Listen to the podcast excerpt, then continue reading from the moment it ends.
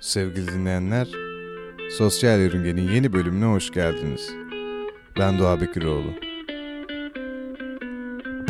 Uzun bir ara oldu. Dört aydan daha fazla bir süredir yoktum. E dükkan açtım, kitap plak dükkanı, onunla uğraşıyordum.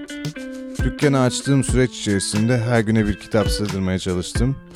Olmadı, iki günde bir bir kitap bitirmeye çalıştım. Bolca yeni müzik keşfettim bolca film izledim derken podcastsiz günler yaşadım. Ama şimdi tekrardan buradayım. Ancak tek başıma değilim. Her zaman olduğu gibi yani gece seanslarında, akşam seanslarında bana eşlik eden kırmızı şarabımla, en sevdiğim öküz gözü şarapla birlikte yine buradayım. Bir şiir okudum bu sabah. Şafak adlı bir şiir. Paul Laurence Dunbar tarafından yazılmış.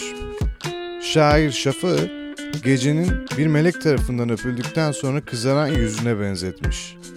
Daha doğrusu Şafak akşamın melek tarafından öpüldükten sonra kızaran yüzüdür demiş. Akşamlara bir masumiyet atfetmiş. Oysa ki bugün başladığım kitabın yazarı olan Marika Lukas akşamları rahatsız edici olarak atfediyor. 19. yüzyıldaki akşamın masumiyeti yerini 21. yüzyılda rahatsız ediciliğe bırakıyor.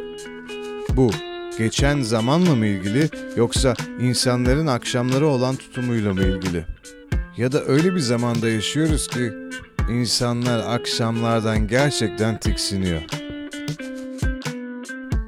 Günün tüm yorgunluğu, tüm olayları akşamları, hatta akşamların ilerleyen saatlerinde insanların yüreğini kaplıyor.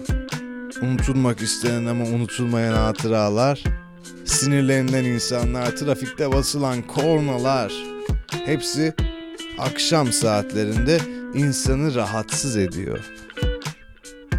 O yüzden belki de Marike Lukas haklı. Çünkü biliyorum bazen insan başını yastığa koyduğunda gecenin bir saatinde keşke o sözleri söyleseydim diye kendini yiyip bitiriyor. Akşamları insana gün içerisinde yapamadıklarını hatırlatıyor. Akşamları, akşam, masumane olmak yerine insanın yapamadıklarının aynısı oluyor. Ve insan bu gerçekleri gördüğü için ondan rahatsız oluyor. Diyerek bu bölümün de sonuna geliyorum. Bir sonraki akşam bölümünde rahatsız edici olmayan bir akşamda görüşürüz. Ben Doğa Bekiroğlu. Hoşçakalın.